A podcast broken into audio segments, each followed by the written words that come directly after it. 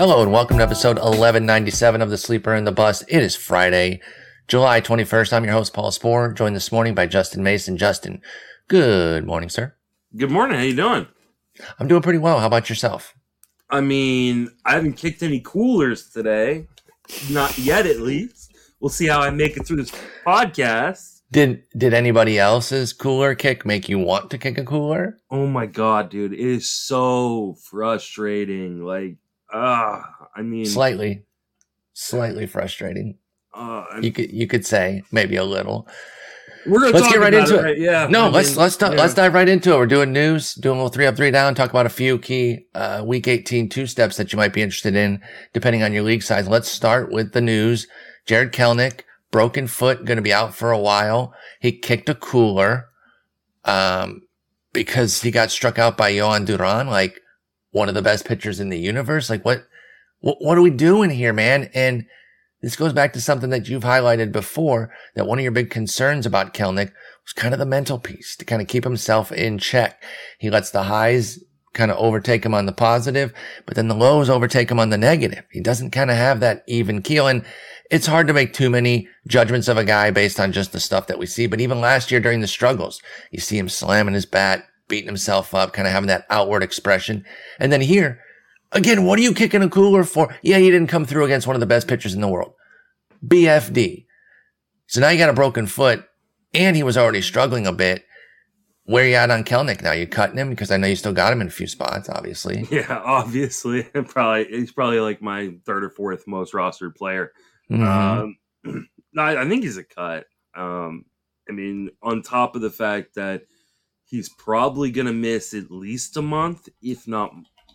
I mean, he could miss the vast majority. Six to eight. Yeah, of the would rest of the season. So, and we we only have like what, like ten weeks left? Is that is that right? Yeah. Yeah, so- thereabouts. Yeah. probably nine We're probably nine and a half, ten weeks. So, um, yeah, I mean, I, I think at this point, if he misses six of those nine weeks, uh, that is too much of the season. And what is he when he comes back? Like coming back off a broken foot, are you going to run? Okay, well now you're not going to run. How how reliable are you in terms of like being able to uh, actually make enough contact? Because that's Can you plant and get into your power? Mhm. You know, he has one homer, J- Jarred Kelenic does, in his last 150 plate appearances as Mhm. well. So, like, the, that's the fact of the matter that we really have to hit on as well is that Kelenic was terrible before this. And so this, this compounds things. And that's why I think it makes it a pretty easy cut Yeah. more or less everywhere. I think AL only you try to hold because there's not going to be too much out there. And obviously your IL situations matter. We do start first and foremost talking in the NFBC world. You don't have IL spots, so that's a, that's a cut. Where you have ILs, you can put Kelenic there. But if you've got some superstars there already that you're waiting on, like, you know, I'm trying to think of some guys that are like, like you got I, Kershaw and Sale. Mullins, like You got Cedric. Yeah, like there's so many guys that are going to live on those spots over a Kelenic if you only have two, three IL spots. So even borderline players. Because I mean, I think I think Kelenic was a borderline cut in 12s and 15s e- easily, already. So yes, even um, before this. yeah, so you add in the injury now. I think he's a really really easy cut in, like you said, just about every format. Yep. I think that's that's the move here. Let's talk about the guy who was called up uh, to maybe play some in his stead. Not a direct replacement here, Cade Marlowe. Uh, I do think it'll improve the playing time of AJ Pollock and Dylan Moore as well. But Marlowe's a lefty. Both those guys are righties. So you could still see a platoon situation. Marlowe did start yesterday, batting eighth and playing left field. Cade Marlowe's 26 years old, and you might get excited when I tell you he had 11 homers, 25 steals at AAA. Sure. But it was in the PCL where offensive numbers are just off the charts in general. I think they're higher than even normal this year. Put up a 793 OPS, which you're like, hey, that's not too bad. That's 14% below league average. So I'm not putting too much stock in what Cade Marlowe did at AAA at age 26. 25% K rate there. That's pretty high. You're going to bring that to the majors. It's probably going to be closer to a 30% mark. I like the 25 steals on 29 attempts, but is there anything that Cade Marlowe does that has you interested in anything but like an AL only? If that, by the way. I mean, maybe a cheap stolen base source. Like, could he potentially be like Jake McCarthy ish was, you know, last year?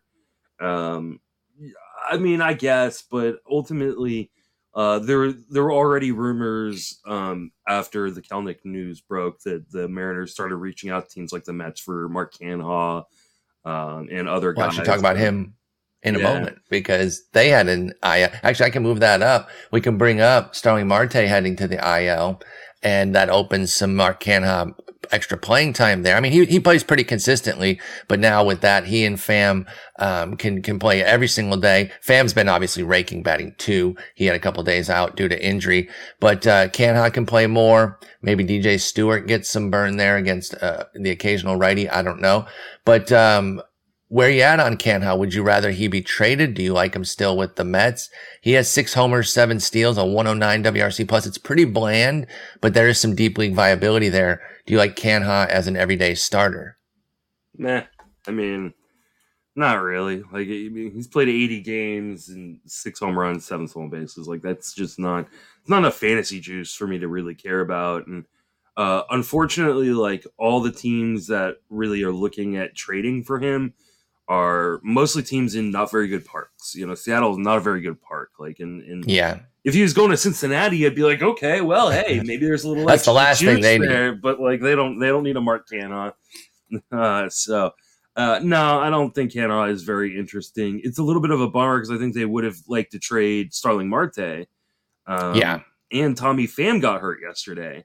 So Wait, he got hurt again? yeah, Because he just came back from a couple days, and like I I shouldn't say it that so that, that surprisingly. issue. Yeah. so, Okay, um, so No, he says he said he's like, uh, you know, it's not super serious. You know, they asked him if uh, if he was uh, gonna miss or if he was gonna avoid the IL, and he goes, I don't know yet. You know, so and then he slapped the reporter for asking. yeah, exactly. I Said, can't, "Stop you know. people on your IL.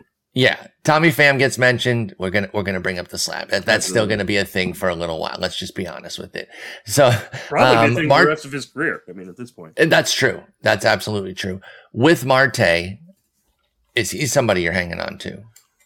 um, we pull up the exact injury. I'm sorry. Yeah, I mean, Oh, it's it's migraines. So it's one of those Oh. nebulous things. I mean, I think I probably would try. You know, 24 stolen bases. I think you gotta. yeah, He, he, he takes a priority spot. You know, he Marte is somebody I hold over Kelenic, for yeah, example. absolutely. So I think if you're looking at stuff like that, you try to hang on to Marte as long as you can. You never know with something like migraines. It can be something that lingers, causes a lot of problems, or clears up in a week and he's back on, you know, after uh, the 10 day minimum stay. So uh, be careful there. Uh, Yordan Alvarez coming back on Monday for the Astros. What do you think this does to the playing time cascade there? And I will mention that uh, Yainer Diaz has caught two of his last three starts.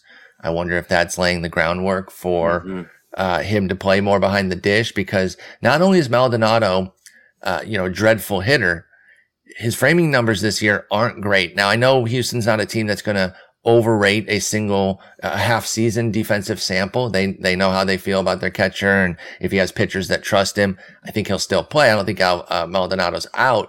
But I do wonder if this is, like I said, laying the groundwork for Yainer Diaz to catch a bit more when Alvarez gets back. But how do you see the playing time shaking out? Yeah, I mean, I think Maldonado loses time. I think Yainer Diaz loses a little bit of time um, because I just don't think they want to put Yordan in the outfield very often. Um, I think so. I think that's fair. uh, you know, like I said when we were talking about Yainer Diaz like a month ago, um, like he needs to throw Maldonado under a bus. Uh, I still stand by that statement. Uh, so uh, Say, say that last part again. I'm sorry. he need, he needs to throw Maldonado under a bus, like literally. Oh, under yeah. a bus. Like Yeah, um, yeah, yeah, yeah, yeah. Like again, he's third to last in framing, which is supposed to be Maldonado's strong suit. I don't know how noisy those numbers are. I know a lot of defensive numbers are noisy in half year samples, small samples. But again, that's supposed to be the strength of Maldonado. And here he is with the likes of, um, Shea Langeliers, Elias Diaz. They're down, they're down there at the bottom. Realmuto actually down there as well. William Contreras, the the Milwaukee catching compound, does it again, man. They could turn they could turn me into a good, great catcher. They they are unbelievable with that. So Uh, the only thing on uh, Maldonado's Scott, uh, Statcast page that is not blue is his pop time. Everything Oh, yeah. else is That makes blue. sense. Like just Yep. oh, That, that doesn't that doesn't even surprise me there.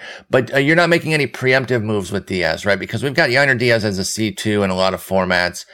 I think we can afford a little loss of playing time. You know, he's cooled down a little bit too, but I'm going to hold here for a while. I'm not going to make any preemptive moves. Are you with, with Diaz? No, I mean, I, I can't imagine, um, the, a catcher's on my wire, uh, that makes the, uh, sense to move, uh, on. Yeah. I mean, I mean, I I, mean- guess someone drops Willson Contreras or someone drops like, I don't know, MJ Melendez or something like that. I mean, that'd be a one catcher league anyway, where you're probably not even having Diaz. yeah. Maybe you're riding him when he was super hot in a one catcher league. Um, yeah, that's the only thing I could think. And you know, he's been a little. He, he's just got a handful of hits since the since the break. Uh, only four games. We're not going to analyze that in any tangible way, but uh, yeah, obviously Alvarez coming back, going to get him in your lineup. I think you stick with Diaz. We're going to talk about another guy who's been playing a lot been killing it in three up, three down. Um, I don't think he's going to lose any playing time with this, but I, I'm curious if you feel like one of their outfielders might lose some time just the way, just with the way things are going to shuffle around. Mhm. Uh, Brandon Crawford's going to head to the IL. Now he wasn't super fantasy relevant, probably deeper leagues, and so the guy that could replace him here is also going to be more of a deep league play. Casey Schmidt, we talked about him a long time ago because he hit the ground running when he first got called up. It was clearly a flash in the pan. It was a bunch of hits, high BABIP. Uh, but he's going to be the shortstop now. Is there any like NL only deep mixer, any intrigue there, or do you have to go to another team to find your replacement if you were still running Crawford out there? I mean, he's probably already rostered in NL only. Uh, Yeah, that's, I- that's I mean, I guess you pick him up if he is available in your NL only because he's gonna play every day. But no, he's not very good. It's a 59 WRC plus now for Schmidt. And again, he started off on fire for like, I don't know, seven or eight games and has completely come crashing down. Casey Schmidt. Yeah, I mean, So I don't think yeah. you want to necessarily look. And I agree, probably rostered in some NL onlys. Maybe shouldn't be though. Maybe, maybe, those teams should check Yeah. in on him. he's just a uh, younger version of Brandon Crawford, which is not a very good offensive player that plays really good defense. So he's going to play regularly. Yeah. Um, But yeah, he's not something you really want in fantasy. His last 25 games for Casey Schmidt, just casual 107, 242, 125 line. Yeah. it's been a little bit rough. So yeah, I think you look elsewhere there. Staying in the Bay, Ryan Noda got hit in the face apparently with uh with a ball in pregame warmups, which Yeah. fractured his jaw, and he still played and raked in the game. And then he's like, "Oh, dude, I think my face is broken." Mhm. I don't know if he said it like that, but I, my guess is if you still play, you're kind a- of with a broken with a broken yeah. face. Yeah, you're kind of a dude, bro. Who's like, oh, it's broken. Okay, I guess I'll come out. That sucks. I don't know if Ryan Noda is a surfer dude, but I'm just imagining. I, I, I was thinking more like a caveman. Face Oh, hurt, face hurt, face fat, face ouchers. broke. Yeah. baseball hit face, out your Mhm. face. You know, Yeah, yeah, so he's gonna- dude. It's a lot of home runs. Yeah. I like that. But- but My, he probably smart as hell. And he's just like, no, I'm just not a bitch. And so when I break my face, We're I still find out play. like Yale or something. Yeah, he's like, don't don't be talking shit about me. I'm smart and I knew what I was doing. I took a calculated risk and I still dominated with my broken face. But he was actually, you know, finding some finding some footing here. 11 homers, 794 OPS for Noda. He was finding some mixed league viability as a fill-in first or outfield. So that's kind of a bummer. This does open a clear path for Tyler Soderstrom now, who is going to be called up. He's a catcher who doesn't catch. In fact, I don't even know if he qualifies at catcher. I think we talked about that the other day, Mhm. where on um, only only on Yahoo. Yeah, and and on FBC, his profile says C, but his eligible positions is only first base. So they trick you there. He's going to play all the time now, and it will also open up Jordan Diaz for some playing time. And he bats third every day. I know it's third for Oakland, but I'm curious if either of those guys hit more of a 12, 15 team ra- radar for you. I think Soderstrom already had some 15 team appeal, but where do you stand on them now that some extra playing time opens up? Let's start with Soderstrom. Uh, well, Ryan Noda went to the University of Cincinnati. Uh, Okay, I mean that's, that's not, know, not a bad school. Yeah. Yeah, not a bad school at all. So uh, maybe not a caveman. Yeah. And like I said, just tough as hell and said, Mhm. I can still play even with my busted jaw. Uh, I think Soderstrom, if you need power, I think like he's a guy that you should be taking a look at. I mean, he's gonna play Do- do- every day. Do you like him more than Monday based on this? Because again, we talked about him on Monday. No, we I talked think, about his power, but there I- is some extra PT here. I think. Uh, I think he was going to play either way. I don't think you bring up Okay. a guy like Soderstrom uh, unless you think he's going to be a part of your everyday lineup. And in Oakland, I mean, anybody could be part of your um, everyday lineup. I mean, I mean, we are going to talk about Jordan Diaz. He's a part of the everyday lineup. So, uh, Yeah, is he doing anything for you? No. The the underlying third every day. skill, the underlying skills on Jordan Diaz are atrocious. I know like Okay. Like people are like, "Oh, look, he's got power and he's not striking out too much." You look at like the underlying numbers um and I'll bring them up real quick so I'm not just talking Did on my you ass. just- You just described Maikel Franco. Is he Maikel Francoing?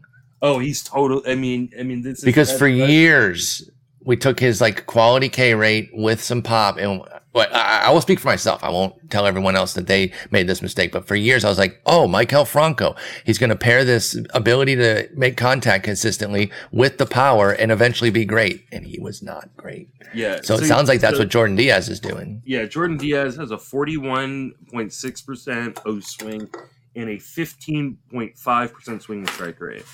Um, right, now, he's making a ton of con, and he's just a guy who he swings all the time. He's got an almost 80% zone swing rate. Um, like, Hot damn. like he's he's making a lot of contact in the zone. Like that's a really really good thing. Um, and maybe he can outrun some of the underlying numbers for a while, but I think eventually they catch back up to him.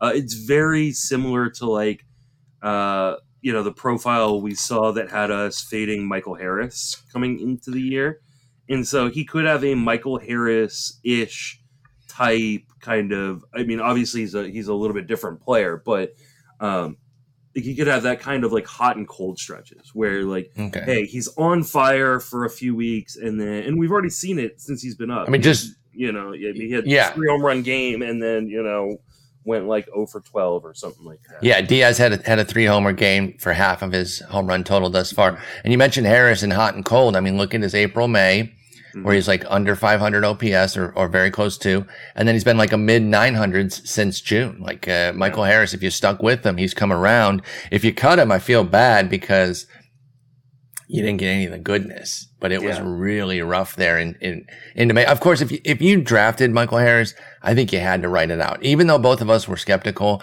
I don't think Mhm. we were telling anybody to No, cut. was- I don't, I, was don't believe people so. to pick him up. I mean, I was Yeah. like, you know, like, is the, Oh, once he became a, a free agent, yeah, you got to you know, when when steal him there. you know, jump, you know, dropping them off their teams, like you got to go out and get a guy who has that kind of ability, especially a guy who plays that good of defense, right? Like, Absolutely. you know, Michael Harris is, and they just gave him a fucking contract, like you know, clearly. Yeah, they they and they weren't just going to quit him off Yeah. of uh, Mhm. a month and a half of cold work. So Yeah. absolutely agree there. So Soderstrom, n- nothing really changes. If you liked him Monday, you should still like him. Jordan Diaz, uh, it's a little bit of fool's gold. If you need him in like an AL only, I mean, he's probably already rostered, a number three hitter, Yeah, even on If you want to try to ride the hot streak, like go ahead, but like the hot streak will end. Like that's just you know. I think that's totally fair. All right, uh, let's talk three up, three down. We're doing hitters, and then we'll get into some pitchers with two step. Mickey Moniak. Have you been paying attention to this? Because this kind of Yeah. snuck up on me when I was seeing these numbers here. Seven homers, 333 average, 374 OBP, and 602 slug in his last 115 plate appearances since June 1st. I mean, Mickey Moniak is a former number one overall pick, so I know that gives him some cachet to where you're like, hey, this dude is out here raking. Uh, there, there's something here. Do you see something? I mean, even the composite numbers is a 165 OPS plus with 11 homers, three steals. Obviously, the bulk of that has come since June 1st. Is, is he arriving? Is Mickey Moniak arriving here? Um, I think so. And I mean, it, it, yes and no. I mean, It's a straight platoon, I should mention, by the way.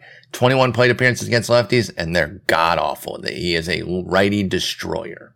And the underlying skills are atrocious. Like, I mean, so like, do I think he's gonna play pretty regularly? he's obviously not going to be one of the guys the Angels trade at the deadline if they uh, um, decide to sell. Uh, but like, I don't know. He's striking out at a thirty percent rate, uh, and it should be actually worse than that. He's got an over twenty percent swinging strike rate. His O swing is almost fifty percent. Uh, and his zone contact is under 80%, which is just atrocious. So, like the the he has been running extremely hot you know, uh, BABIP to fucking. Yeah, I was gonna um, say, do we need to give a content warning before we give this BABIP because it's yeah. like really sexy, it's like really hot, yeah, yeah. And I just don't know if we should be saying such lewd things this morning, but I'm gonna say it. Okay, trigger warning. It's a 470 BABIP against righties. Yeah. In 144 plate appearances, dude. That's bananas for Moniak here. We're talking about Mickey Moniak, number one overall pick from 2016, finding some foot. I'm, I'm happy about this. Like, I want to see some success from him but I don't think I'm like and, falling and for. Remember it. too, like Moniak was while he was the number one overall pick, it was because the Phillies wanted to go under slot. Like he wasn't even a top ten prospect in that draft, uh, and it wasn't a great draft. You can mm-hmm. look back on it now, and if you get perfect knowledge. I don't think you can tell them to go in too many ways that you're like, yeah. you stupid idiots. You know, Nick Senzel was the number two pick, Ian Anderson, Riley Pint, Corey Ray. That's the top five. And I don't think you can really go too much further when you're saying like to redo these picks. You can't go all the way down to Will Smith at pick 32 and say they should have taken him because nobody knew Will Smith was going to be that yeah. good or else he'd have been a higher pick probably. Mm-hmm. So, um, yeah, I, I don't think that they completely botched it. He is the second best of those top five with Ian Anderson's early work, giving him 3.6 war to lead the top five from 2016. So you are right to point out though that he wasn't like some ironclad one one mm-hmm. superstar. Mm-hmm. So um so you are riding this though or not even grabbing it in like uh 12s and 10s where where Moniak's going to have availability cuz in 15s he's being he's being uh rostered. Yeah, I mean the only place in a 10 that I would think about picking him up if he's still available is like maybe trying to flip him. Um you know, like pick him up and like immediately put him on the trade block, package him with someone else. Uh, I just I think you've probably missed the majority of the goodness. So uh, all all righties next week. I will point out on Moniak uh, and the Angels. You pick him up for the week and and you go for it. I, you know, I think he's just one of those guys that he could go like one for twenty in his next you know twenty plate appearances easily, and that would just be that would just be standard regression off of such a crazy BABIP. Yeah. And so that's why it's tough to fully buy in. But if you got to ride it as like a band aid, I totally get it. But you should be looking to upgrade him. Uh, let's talk about your Giants again here and Wilmer Flores, another one that really surprised me, uh, where I was like, I did not know he was kind of off the charts since returning from the IL. 389, 424, 741 with five homers in 59 plate appearances since coming back for Wilmer Flores. Is this just a hot streak or is he, uh, is he playing some of his best ball right now, akin to what we saw from him back in the 2020 season with the Giants, which was of course only 55 games. So it's not even a full season. Where are you at on Wilmer? I mean, a lot of this is, um, inflated by one really big day. Um, okay. You know, he had three home runs in one day. You, if you look at the game log, it, you're like, what do you mean? he had two home runs one day and one home run the day before, but the home run actually came on that same day because it was oh, the finishing of the suspended game. That's right. That's right. So like he had, you know, three of those five home runs are are from just like one day in Cincinnati. Yeah, he actually um, hit four homers in Cincy. I, I yeah. didn't notice the breakdown there. I will say, if take off the Cincy series, um, you know, even though that, that seems unfair because he did so much great work there. But if you take that off and you still just look at what he's done in the 12 games other than that, he still has an 877 OPS. That's more batting average fueled, but the power has definitely come from the Cincy run. Yeah, the problem is even with the Giants uh, being a little nicked up right now, is he's still going to be on the short side of a platoon. And oh, really? He's not even playing against uh, that much, Wilmer Flores. I mean, he has been this week, but it's just been because he's hot and they're missing guys. So true. Uh, I think once guys start getting healthy, I think he'll be back into that short side of a platoon. So, um, you know, JD Davis was nicked up, and uh, and uh, Wade LaMonte Jr. was nicked up. So LaMonte Wade Jr. I'm sorry. Wow, I'm it is way too early in the morning. Uh, I mean, yeah, you get up at like five thirty yeah. to do this. So just, let's just be fair here. Now, Wilmer is sixty two percent rostered in the main event. Should that be higher? That's fifteen team. Yeah, probably because he's multi positional eligible. So like, first, second, third guys like that are just so valuable when, like, you know, for instance, like you know, you you know, I lost both Kelenic and uh, and Mullins this week. You know, mm-hmm. after uh, after rosters locked for the first half of the week. So like the ability to move a guy, you know, that might be outfield eligible for my UT spot into the outfield, and then move Wilmer Flores into my UT spot or into a corner infield spot. Um, is really valuable. So, like, yeah, he, his eligibility, but the overall talent level, like, he should be your bench bat. He should be a bench bat that you move in when you need, not in yep. your regular lineup. That, that's a great way to put it with regards to Wilmer Flores. Uh, 15 team Swiss Army knife definitely helps things with being able to move guys around so that you can always make a good roster move. I've got Brendan Donovan who's fulfilling that while also raking, even though he, uh, you mentioned to me offline before we started, he needs TJ. Mm-hmm. And yet that hasn't slowed him from yeah. hitting at They haven't all. announced he needs TJ, but he has been dealing with an elbow issue. Uh, and that's why he can't throw right now. Yeah, he's fully DH-ing. Yeah, so uh, and he's supposed to get a second opinion or something this uh, later this week, so or or maybe early next week. Uh, so if the Cardinals follow it, Brendan Donovan probably no. is done. No, but, don't say that. I need him. Man. The Cardinals are also like on fire They're, right now. So they're Cardinalsing. They're Cardinalsing right now. I time. buried them and said, "Oh, they're gonna they're gonna start you know selling pieces," they go on a hot streak that might get them uh, probably it probably won't get them back in contention just because. I mean, it has a good chance to, though. I just yeah, they have enough. They have as much talent as anybody in that division. Absolutely, right. So mm-hmm. it's like we're we're not even going to be surprised if they come They're all the way back. Starting pitchers away from like legit, le- legit I think, a really great team. Like I think Lance Lynn returning is the perfect fit for them. Yeah, I, I really do. That park would help stifle only, some of the homers. The only problem is, would they want to pick up his option, and do they want to bring in another player, another pitcher? Because all true. five of their pitchers are not under contract next year. Um, so, uh, do they? Want, yeah, it, will be interesting to see how they play in, it. I think they want to bring in someone with control. I think they're really yeah. looking at 2024. So we, we um, counted; they have 10 games left before the break or before the deadline, rather. And if they go seven and three in them, along with the six game winning streak that they've already got, I don't think they're selling the Fla- Jack Flaherty and, and company. I, I don't yeah. see it. They they would have to stick with it and, and push. Unless they're so. getting a huge return, which they could because the they could because the market's tight. Mm-hmm. No, I, I, totally agree with that. Uh, but we'll keep an eye on the cards there. But that was one Wilmer Flores. Uh, last one in three up, Chas McCormick. Dude is blazing hot. Now, looking at him since June 1st, uh, we've got a 127 plate appearance sample with 346, 433, 618, eight homers, six steals. That is a 40 30 pace. That's pretty, pretty insane. He has hits in 14 of his last 15 games, ton of multi hit games in that run. Um, Chas McCormick is absolutely on fire right now. And overall, like he had a bad May, but it was a pretty decent April. And then he's been great since June 1st overall, it's a pretty damn good season. A 903 OPS with 12 homers, 10 steals. Love what McCormick is doing. And I don't see how he comes out of the lineup. Going back to the Alvarez return here, I want to bring up McCormick in a way to kind of ask you if you have any concerns about Corey Julks vis-a-vis the Alvarez return pushing Julks out of some playing time because he himself has been playing well, but is McCormick too dialed in to uh, to sit at all, and thus when um, when Alvarez plays left field, which will be rare, I agree. But then do, do they turn to Julks being the sit now?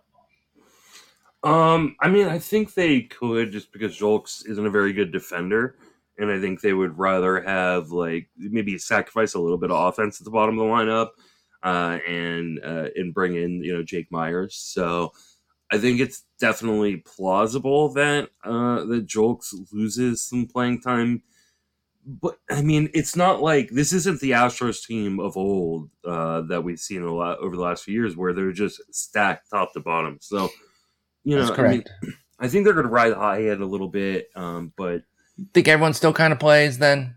Yeah, I think I think it's kind of they just mix and match the best they can. Okay, let's pivot back to McCormick then. Um, part of this hot streak has been helped by the schedule. In fact, four of the last five have been against lefties, and he certainly does his best work against lefties, does Chas McCormick. But again, you can't really poke too many holes in, in the overall performance. Still has an 834 with eight homers and nine steals against righties in 157 plate appearances. How do you feel specifically about him? Because there's still some 12 and 15 team availability on McCormick. And I'm wondering if that, uh, that availability should drop a little bit. Uh, I mean, he's just getting really, really lucky. He's, he's, he's got a You're getting lucky. yeah, he's got a 470 BABIP since the beginning of the month of June. Uh, it's a, a 352 BABIP uh, on the year. You know, he's hitting 286, but the XBA is 241. Like, uh, making below average zone contact around 80%. So, uh, no, like this isn't to continue, but I guess you ride the hot streak, especially because he's a good defensive player. Um, so, like, he should get regular playing time either way. But I think he's one of the guys that once uh, he once he cools down, he goes back to being in like that. Hey, I'm gonna play, you know, three out of every five games type thing. Okay, so you, you you do worry that there could be some playing time dry up for Mhm. somebody like McCormick. Okay, well we'll we'll see on that.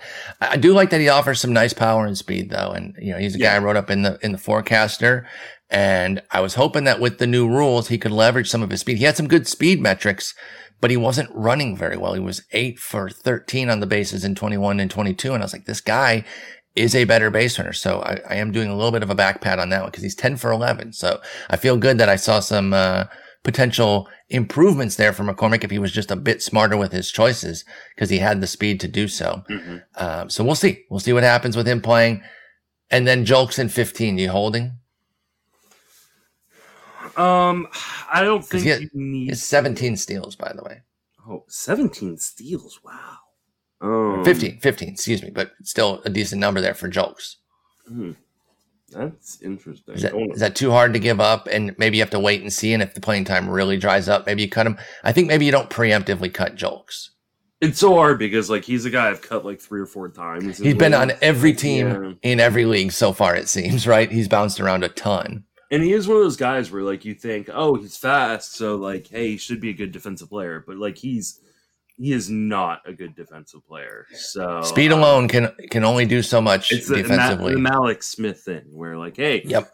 I can get to the ball, but I still can't figure out how to you know find it. I can, I, I Um, can get anywhere in the outfield. I don't take the best routes Yeah. there, though, right? Yeah, stuff like that. Um, so you're, you're you're holding Julks at least until we see what's what, right? Yeah, I, I think so. But I think can I think you, I think you should. The hard part is like we've had a lot of outfield injuries recently, so like there's just not as much on the wire than there was a month ago. Yeah, so maybe just ride it out with Julks. Uh, he's been a nice little find for those of you that, that got him when Alvarez was out. He has nine steals since June 1st, and we'll just kind of see what happens with his PT before Why you make a why don't I there. give you like a would you rather from some Yeah, of the guys that. that. are Let's that. available uh, in my main event? Um, Okay. Will Brennan or Corey Julks? Julks. Yeah, I just think the the fantasy juice is better, right? I mean, unless you need batting average, which is Um, so hard to to pick up for. is same answer on Mark Canha. Yeah, I think you know they do so like they both kind of do a little power, a little speed, but I think it's more speed from Julks, and that's more high impact. Whereas Canha, as we talked earlier, just kind of is right. He's just kind of decent. Mhm. Uh, and then you, I mean, then you really get into the dregs. Your boy Dylan Carlson, who Yeah, I mean, I out of a love DC, point. I mean, but like, exactly, yeah, I got to Um, stick with Julks there. Kevin Kiermaier, who's been pretty decent this year. Yes, he has, and yet he's available every week. He's on my list every week as like the third or fourth guy. I always get somebody before him, so he goes back on the list again. Four homers, eleven steals. His playing time's a bit more locked. He is a brilliant defender. Kevin Kiermaier Mhm. is. I could see making that move if I, I am really worried about Julks. Is yeah, I, I I can see that because I think going forward the PT is going to be in favor of Kiermaier for sure, barring another injury that would open it for Julks, but we don't know that right now. So yeah, I think I'm going to go Kiermaier. What about Alex Call, who's been hot? You know, he intrigued me um, with Washington at different parts earlier in the year, especially when he was batting leadoff. He's been the everyday nine hitter, which you don't love, but again, some pop, some speed. I'm still going to lean Julks, but I'm close on that one. And if PT is the biggest issue and I just need the volume, I think you lean call by a shred there. And then I mean, it's just a bunch of like randos. Oh yeah, randos. The only guy that I, I, I think maybe we might be interested in is Edward Olivares. Oh yeah, you a little you bit know under under owned because he just came off the IL. You know, I can't. Uh, I can't quit him. I actually, interestingly enough, though, I did quit him. I, I cut him last week because yeah. there was no freaking timetable. Now I'm not that mad about that, right? Like I'm kind of referencing how people cut CJ Cron when they had no idea what the time frame was, and he just kind of randomly came back. I knew it. I, I, knew that that Olivares could be returning, but I wanted to get Zack Gelof because I thought his speed impact was potentially higher. But yeah, I do like Edward Olivares. Between he and Julks. again, I think if if I need the more guaranteed PT, I think that is going to go to Olivares right now. So I would lean that way.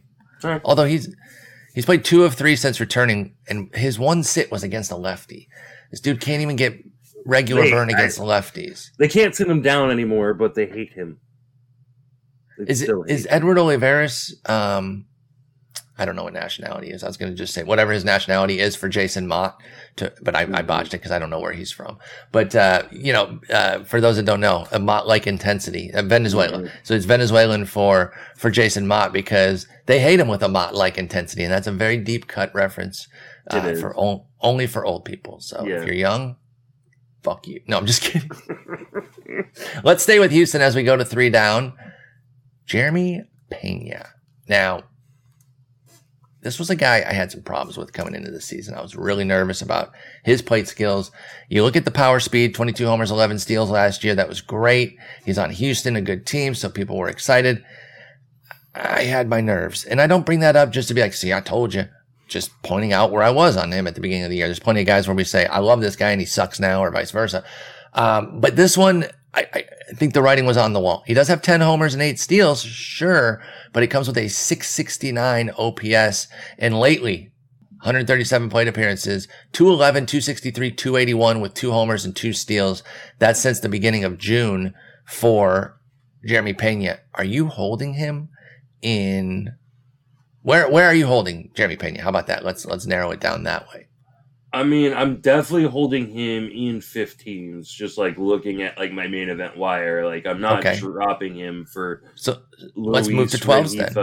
Uh, all right, so moving to I'm just gonna pick a random 12 teamer uh, in my main event. I would be okay moving on for like Zach Neto. Yep, um, me too.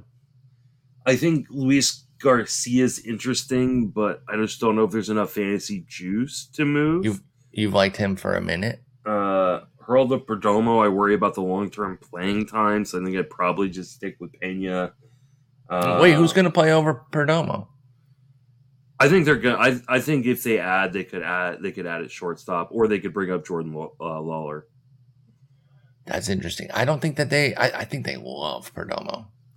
I will I disagree on his is playing better time as like a super utility infielder. I can uh, see that. I can see that being a better deployment of Perdomo, but you know they're they're not they're not even playing Nick Ahmed over him really. Um, it, it's kind of a uh, two to one playing time situation with those two. But okay, so that that you got some concerns on Perdomo. Uh, um, GP anybody Crawford, else? Oswald I would keep Pena there. I, I oh, Josh Donaldson to the 60 day. So we had yeah. talked about that a little yeah, bit he, on Monday. His career is over. I, that that I, I tend to agree with.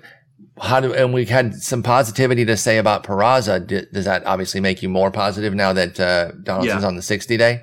Yeah, because I mean, at worst, you're going to get stolen bases from him, you know, and I think he should be a better hitter than he than he's shown uh, previously so in the minor or in the major leagues. So uh, yeah, I don't think he's a guy that lights the world on fire. But if you're looking for speed, you know, right now, I think Peraza is probably one of those guys that is available on a lot of wires. That you know he's going to play every day. We know he can run. They've even let him off at times. So uh, Peraza is definitely a pickup.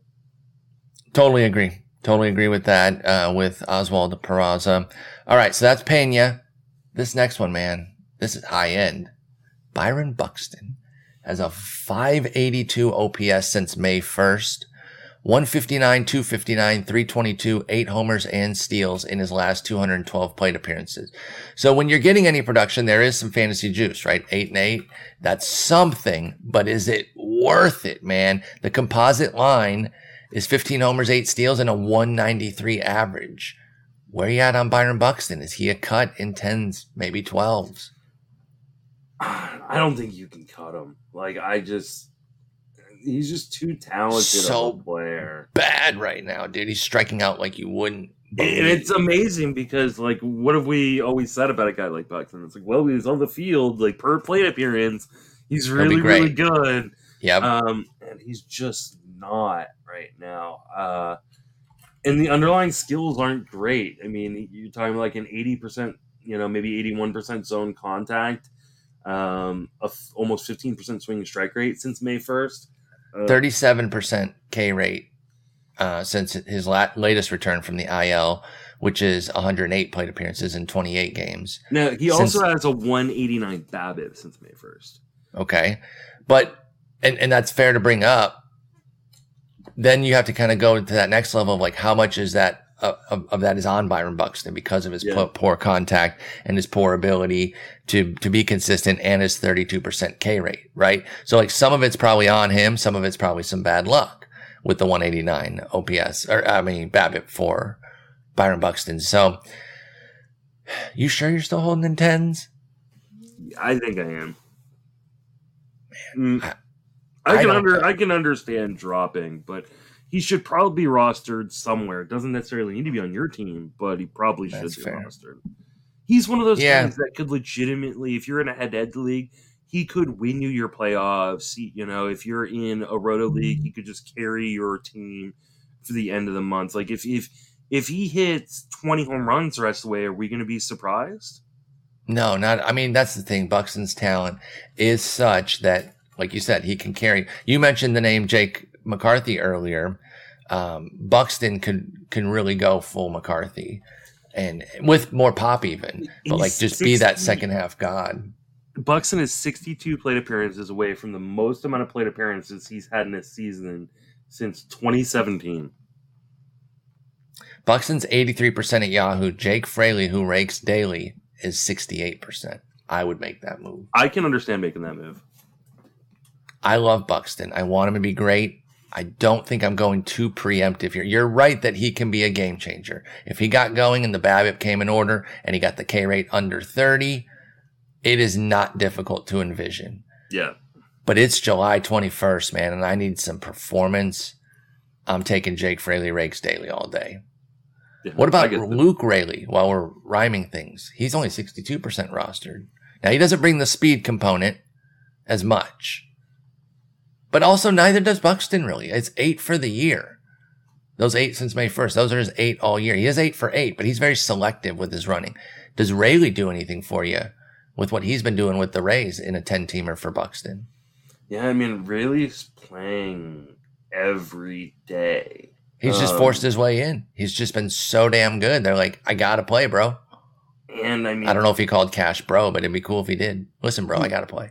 He's hitting third mm, like a lot. You know, like we definitely bounce him around the lineup a little bit, but uh I mean, he's mostly hitting third in that lineup. Yeah, I think you've got to go with Raley. Oh man, I think, I, think so I would. I think there's gonna be a handful of guys out there in tens and twelves that are gonna be available that you're gonna have to make a really hard decision with Buxton. Yeah, now you might have an skill- easier cut. skill- it's so funny because you look at like the underlying skills on Buxton and the underlying skills on Raley. They're the same. They're not good. a, lot, a lot of swing and miss for Raley too. Yeah, so like Raley has a 19% swinging strike rate.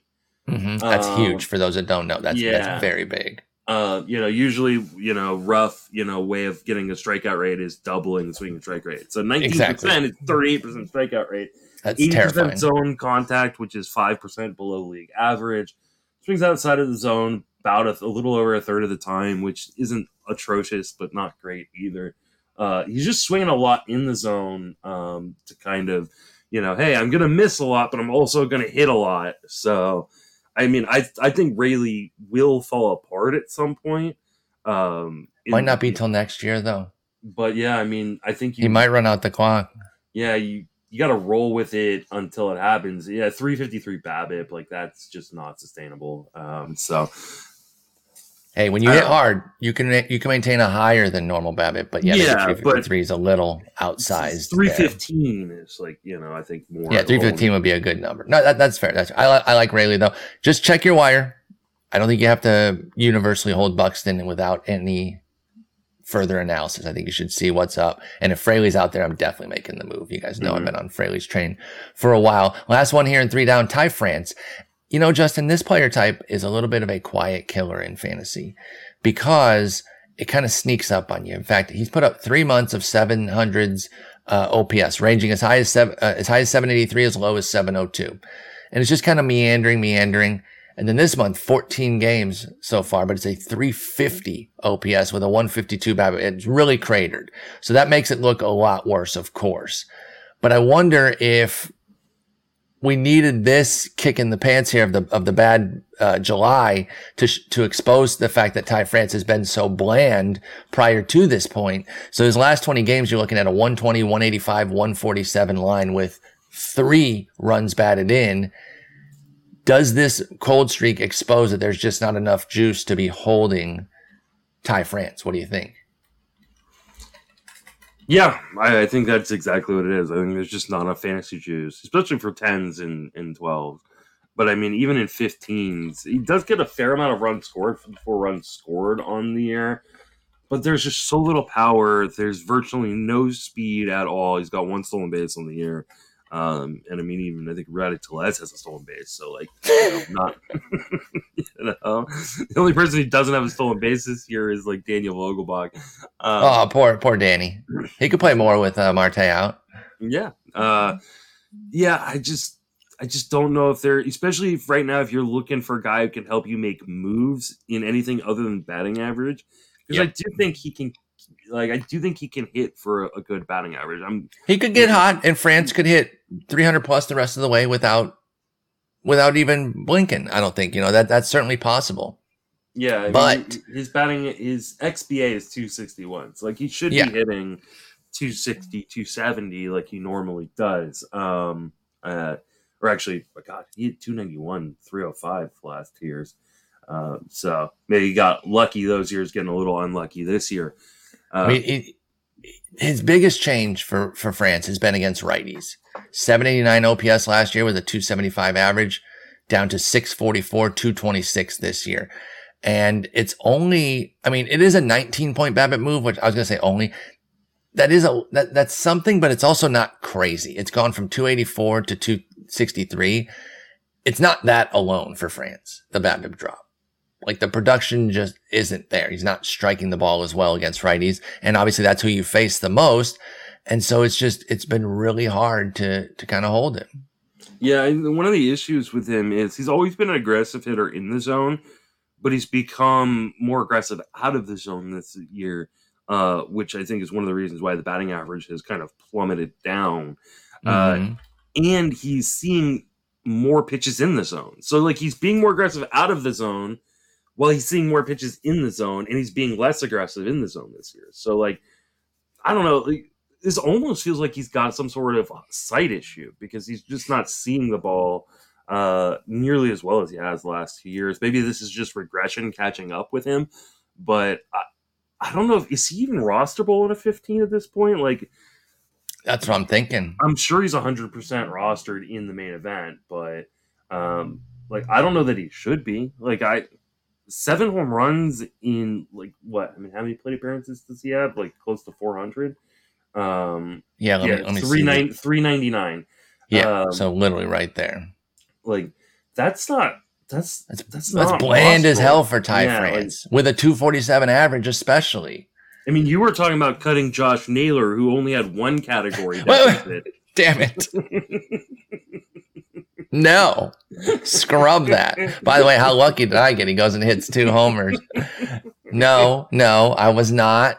I had a friend uh, disabuse me of that notion immediately, and I insta flipped. He, I was like, he's, no, no. he's not only 100% rostered, he's being started in 83% of main And this is what this is exactly what I mean about Ty France and those hidden killers because he's just kind of meandering along blandly. And even this cold streak only puts him down to a 688, which is bad, but it, it doesn't jump out to people like this guy is bad and not helping me in any format. And so, I mean, AL only, sure, you know, that, that's a whole different bird. We don't always have to make that caveat, but, um, what are we doing here? I, am at least sitting France in 15s. I would consider a cut though. I like him. I know he was a high draft pick. He was somebody that I was, I was ready to buy back in on this year, but it's not there. And I just, I don't think you can keep running this out. I think I'd go for somebody like, uh, well, he's 81% roster, but he happens to be available in my league. Like Chris Taylor has more fantasy heat, yeah. even with his flaws. I think I'd rather go for him. Do you have any guys that, that you're looking at in your wire that you would uh, take over uh, uh, France right now? Let me, because I can come up with some with some more here. I mean, what about? I mean, I will say the the, the pool is dry, but what about like a Ramon Urias who has three position eligibility? Mm. He's hitting 259, 328, 400 with four homers, three steals. So it's not that different, but maybe you like how the lineup playing, better. How much? Yeah, I mean, how much playing time is Urias going to have? It's a good question. With, let me let me look. Yeah, like he's already like only playing like half the week. Yeah, yeah, no, I, I see that. I see that. Four out of four out of the last six over at third, uh, one at second. That's fair. I mean, maybe the 15 team situation with France is that it's been hard to find but like a replacement. Wilmer Flores is only 62% roster. And, and obviously I, I, would go for him. Yeah. I, I, I think Flores, you know, Soderstrom, like, you know, he's, and you know, can I point out also I mean, that France is 73% rostered at Yahoo, which is like 12 and 10s. So that's still too yeah, high. That, so even if you, even if you say, okay, you can keep them in 15s if you want right now. I don't get this 12 team love for for Ty France. I would yeah. take Jeimer Candelario, Wilmer Flores, Maikel Garcia, Jake Burger. Definitely those guys. Probably more, but those yeah, are just absolutely. four guys off the top. Okay, so be careful with Ty France. I think you got to start to look for some cuts in some shallower formats and at least assess, right? At least deep dive him and mm-hmm. say, is he one of the best guys for my team? Maybe that's still the case because you have a thin wire, but like he could be your cut for Christian Encarnacion Strand if you pick him up this week, I think. I was just thinking that exact same thing. So there you go. All right, let's talk about some potentially intriguing week 18 two steps. We're not going through all of them, just picked six out for you to see if you're streaming them anywhere. Let's start with Dean Kremer in Baltimore. Um, he's got, pardon me, let me get the matchups. Dean Kremer's got at Philly and home to the Yankees. That second one really not that scary. The Yankee, the judgeless Yankees in Camden, that's a decent setup. Trip to Philly, not great. Interesting thing about Dean Kremer is the K's are way up this year, up to 22%, which is still an un, uninspiring strikeout rate. But for him, it's super big. You picking up Dean Kremer anywhere for a two step stream. Um, let's see. I, I want to double check where these games are. Uh, at Philly. that one scares the crap out of me. That's the one that's scary, but I, I love New York at home because w- without Judge, they're so terrible. Mm. He's no, been scary. He's, Kremer's actually been worse at home. Oh, he has. Like much worse. Four ERA really? on the road, five forty three ERA at home. Wow, do we think there's viability to that, or like bad luck? Because he I crushed at home last year. I feel like that's got to be bad luck. It's it, it it's based on a few really bad Ooh. starts at home. The, the and, and uh, seven earned run versus Minnesota. 98 um, point BABIP difference too, home and away. Oh, okay. You picking him up in uh in 15s, Dean Kremer? I mean, I think he's probably at a roster most 15. That's actually I was going to check that. Sorry. Let me let me see his roster rate. That'd, that'd be my guess. Oh yeah, he's 100%. Okay, what about 12s then for Dean Kremer? I don't think so. I did that Philly that Philly start just is too scary for me. That's fair. I, I, I he's not high on this on on the list here. Yeah. Uh, Graham Ashcraft is he luring us back in? He's been good for four straight quality starts.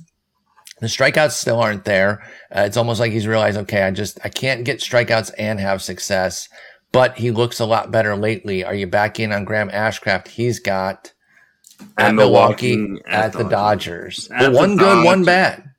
But neither are really good parks. I know, um, but Milwaukee, uh, he, he, that's one of his quality starts in this four game run. I streamed him in my main event against my own Giants, who were like super hot, um, and it, it worked out. Like I was screaming at it. Like the seventh inning started, and I was like, "Just pull him, just please." Oh my pull God, him. Yes. six innings and only given up one run. He, they gave up a home run, and they pulled him. It was like, "Oh, thank God, it was just a solo shot." Like, Don't even bring uh, him back out on that one, though. I agree. Like, I was watching yeah. that that game. uh, 12 team viability? I, I think he is a 12 team straight up streamer. Um, Yeah, and Where you can use him and then cut him. streamer because like he he gets so many ground balls. He's so dependent on uh on just his defense behind him, which is okay. But when Scary, though. When he doesn't put it on the ground, it can go over the fence real easy. So Yeah, and uh, in that park, that's so scary. 15% K rate. Yeah, That's that's so brutal. Uh, Michael Grove, Toronto and Cincy both at home. So two tough lineups, both coming into Dodger Stadium. Does he have 15 team viability? The other two were 12 teamers, but Grove has more. Uh, he is, let me see. He is 42% rostered in 15. So this is a 15 team question with Michael Grove. What do you think? Whew, uh, another tough one, and another guy I streamed in my main event this week. Um, Nice. a, a really nice start. Um, man, I'm gonna have some real tough decisions going into. you're week. real, you're realizing that uh, the, the decisions are piling up. I'm gonna have to probably play two of Michael Grove, Graham Ashcraft, and Michael Kopech. Oh, Kopech, dude, don't even get me Sitting on my. I mean, bench, dude. Oh, why? Why does he do this to me? And I know it's fraudulent. I, Yeah, I don't, you- you I don't know- have enough time to like go on a Michael. Yeah, but I know that you know the next time you start him, he will kick you right in the teeth. Oh, because he still walked four guys. That's the thing. Five innings. It- he, like it, he didn't even fix his problem. majors in walks, fifty-seven walks. I'm not even looking this up. I- know how have- many walks he's got. I haven't regretted cutting him. I will say that I cut him a long time ago, Michael Kopech, and I have not regretted it. But anyway, um, you, so you like Grove for 15s? You picking him up? Yeah, I am. I, I definitely am going to be a little careful about my starts, and he's. I mean, this is a pretty tough two-step, so I don't know that I'm necessarily starting him, but I I, I felt like he was having some small sample uh kind of unluckiness and that things Yep. were going to even out if he got an opportunity and the injuries that the Dodgers have had have given him the opportunity. I think there's a really good chance he sticks in the rotation uh, and maybe uh, Sheehan moves to the bullpen or, or goes back down to the minors if and when they get healthy or add, add guys at the deadline. So uh, I, I like Grove.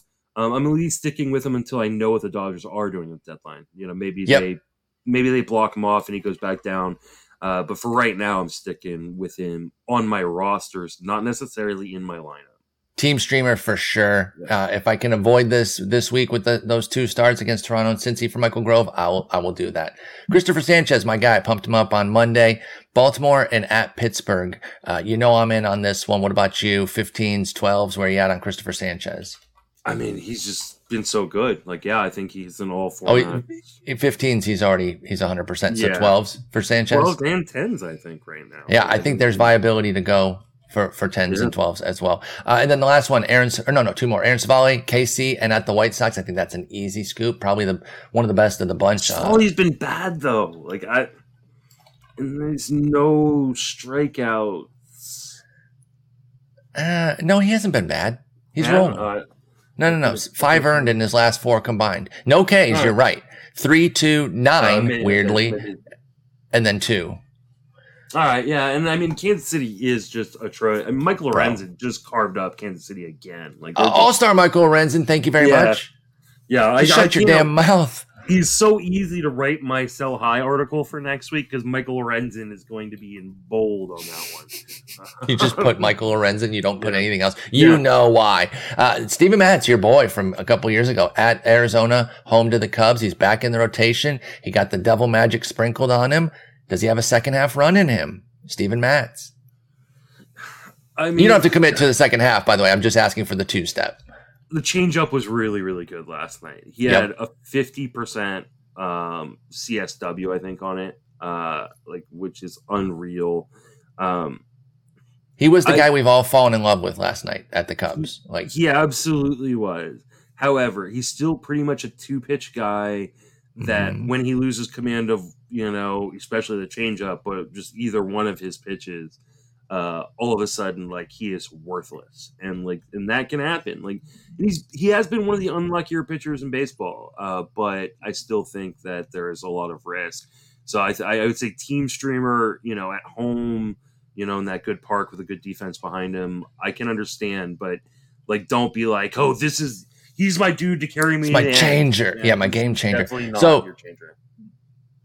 12s do you like at, at our Arizona Chicago because he's not that available in 15s um is, is Matz somebody that you would would you go Matz or Grove in a 12 Um, uh, Grove, Cincinnati, and Toronto. I think I'm going Matz here.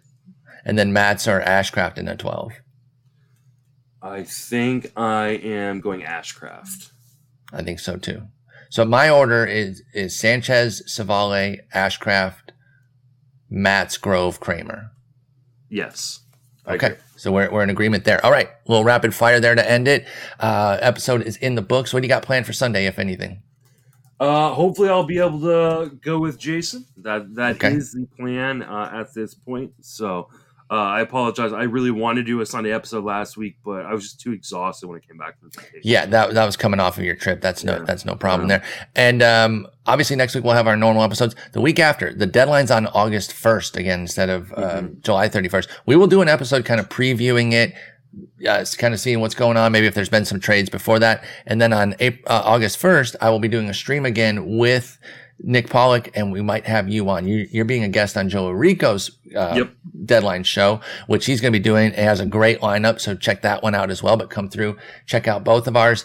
Uh, but yeah, we will talk next week and coming down the stretch, we might have some extra episodes come in to help you bring home those titles. I know you've, you're working on several titles. So have a great weekend.